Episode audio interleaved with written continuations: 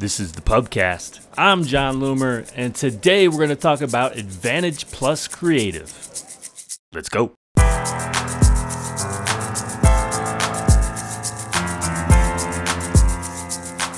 right, so if you're like me, all this stuff is starting to become a little bit like noise right now. All this Advantage Plus stuff, Advantage stuff, things changing names, rebranding, whatever. Well, we've I've got one to talk about today, but enough has changed. We need to talk about it again, right? So Advantage Plus Creative was previously Dynamic Experiences, and Dynamic Experiences barely existed long enough for you to even, to even know what it was before it changed.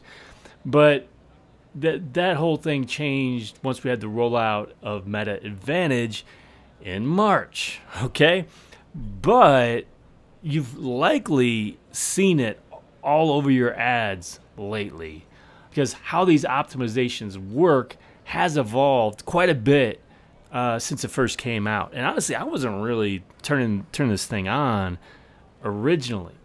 So in this episode, let's talk about how Advantage Plus Creative works and whether you should turn it on with your Facebook ads. Bottoms up. So, what is Advantage Plus Creative? Well, it allows for some minor automatic enhancements of your ad. So, there are several variations of your ad that, if you turn this on, can be generated that users will see based on which version Facebook believes will most likely lead to a response. Now that it's on an individual by individual basis. So that includes media enhancements, so things like adjusting the image brightness and contrast. Again, by person. It's not going to automatically, oh, Facebook's not going to say, oh, this needs to be brighter, and just the ad generally is brighter. It's going to be on a person by person basis. Applying artistic filters, varying aspect ratios, which is probably be more like on a, a placement by placement basis adding templates to a feed image. And then there'll be some ad level compositional changes like adding labels. Labels would be like pulling in information related to, you know, how many Facebook followers you have, your your ratings, you know, uh, the pricing, you know, things like that.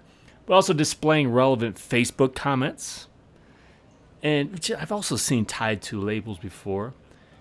And also swapping combinations of text headline and description. So this is something we've seen a few times, really, especially starting in 2022. So it's important to understand again that this isn't simply Facebook taking an ad that you created, right, and especially the image, and automatically adjusting the brightness and contrast for everybody who's going to see it.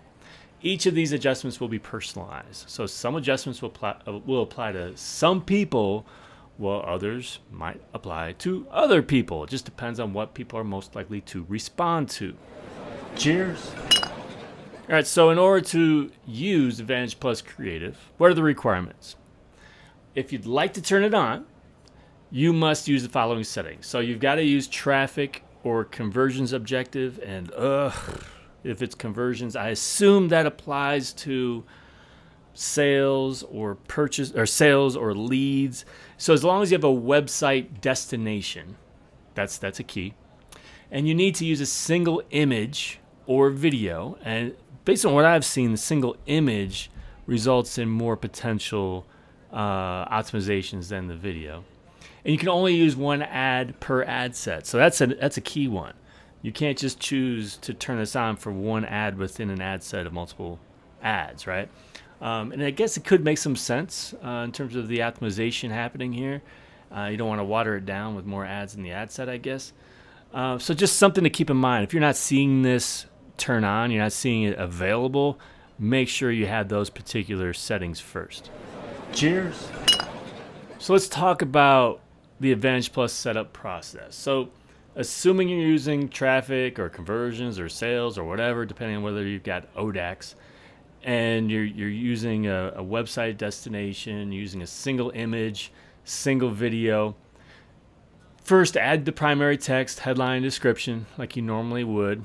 Um, and you can add multiple options using that multiple text options uh, setting. And then, you know, upload that single image or video. And I would say, you know, if you want to get the most out of this, it seems, at least for me, if you use image, image, you're going to get all of these three potential enhancements. Otherwise, with a video, you just get one, or at least for me. So after you advance to the crop section after uploading your image, you'll advance to optimize. So there, you're going to see, th- so first of all, the option of simply turning on all optimizations. It's going to say tailor your ad for the person viewing it by letting us automatically optimize your creative. This can help improve your performance. You can just turn on all optimizations and it'll, it'll say like zero out of three. You might, it's not optimized right now. And you can optimize it by selecting certain things.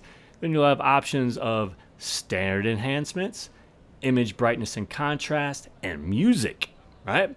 So first of all, with standard enhancements, when it's turned on, Facebook will apply some minor creative enhancements like the aspect ratio adjustments we talked about, applying a template to your image, or displaying labels.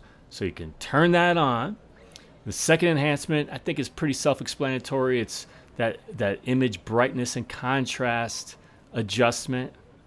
And finally, you can automatically enable music when using the Instagram Reels placement. So you if you only uploaded an image as an example and you want to make use of that Instagram Reels placement, it needs to be turned into a video. You need to have sound or at least I guess Facebook wants you to use sound.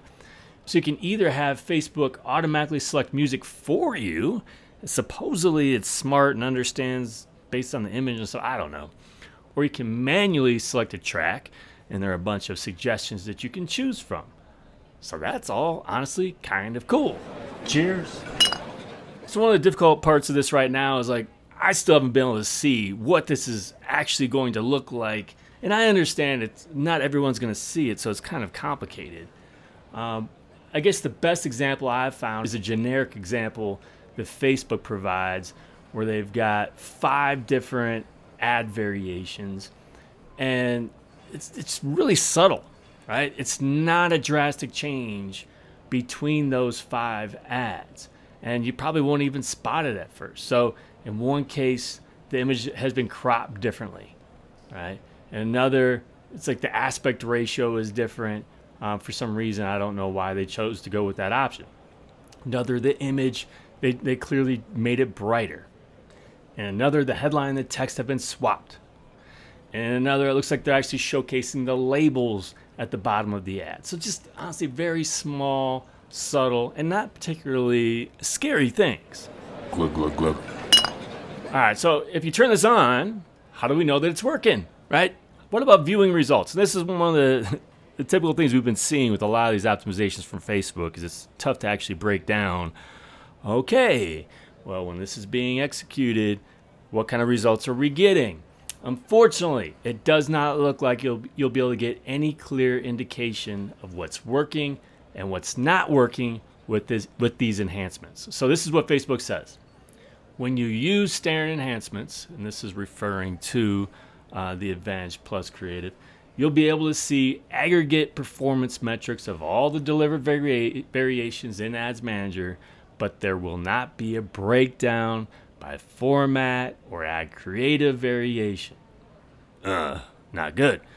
They go on to say we recommend using split testing to see how standard enhancements perform overall compared to standard ads. So basically, uh, you don't really know, um, you know, which variations are doing well and all that kind of stuff.